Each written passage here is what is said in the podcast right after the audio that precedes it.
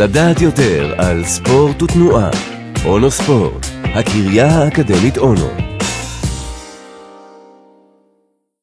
המחלה שמאיימת על הכדורגלנים בני משפחה של שחקני כדורגל לשעבר שחלו באלצהיימר משוכנעים שיש קשר בין הקריירה של יקיריהם למצב הרפואי ממנו הם סובלים. לאחרונה התפרסם מחקר שמאשש את החששות שלהם.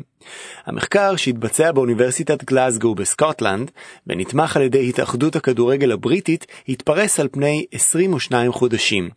את עיקרי הממצאים פרסם המגזין The Telegraph ב-2019. המחקר השתמש במאגר נתונים של 7,676 שחקני כדורגל סקוטים שנולדו בין 1900 ל-1976.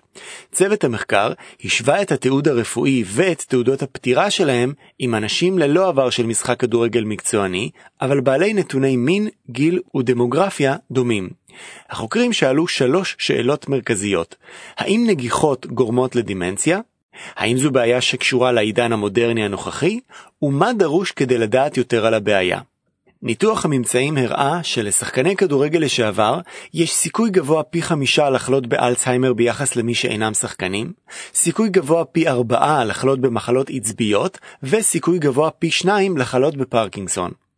המחקר לא הצליח לקבוע בוודאות מה הסיבה לסיכון הגבוה לחלות באלצהיימר, אבל לאור העובדה שמחקרים קודמים קישרו בין פגיעות ראש לפיתוח אלצהיימר, החוקרים טוענים שככל הנראה נגיחות ופגיעות ראש הם הגורמים המאיצים את המחלה. האם הבעיה קשורה לעידן המודרני או לסגנון המשחק האינטנסיבי? לא בטוח. דבר אחד כן השתנה, הכדור. הכדור הפך לקל יותר עם השנים, ומצד שני, הוא נע במהירות גבוהה יותר. כך או כך, הכדור לא משפיע על הממצאים.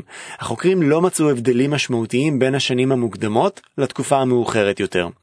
מנהל התאחדות הכדורגל באנגליה, מרק בולינגהם, הבטיח שההתאחדות כעת מחויבת להמשיך לחקור את הנושא כדי לזהות את הגורמים הספציפיים לדמנציה בשיתוף פיפ"א, התאחדות הכדורגל העולמית, ו-UEFA, התאחדות הכדורגל האירופאית.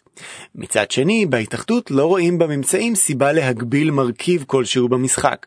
הם מבקשים להדגיש את היתרונות במשחק הכדורגל, כמו שיפור סיבולת לב ריאה ומצב בריאותי באופן כללי, וחוששים שפירוש לא נכון של המחקר ירתיע אנשים מלשחק. יחד עם זאת, ההתאחדות מעוניינת להעניק יותר כוח וסמכות לאנשי הרפואה, על מנת שיהיו מסוגלים להשבית שחקן בכל מצב של חשש לזעזוע מוח או פגיעה אחרת.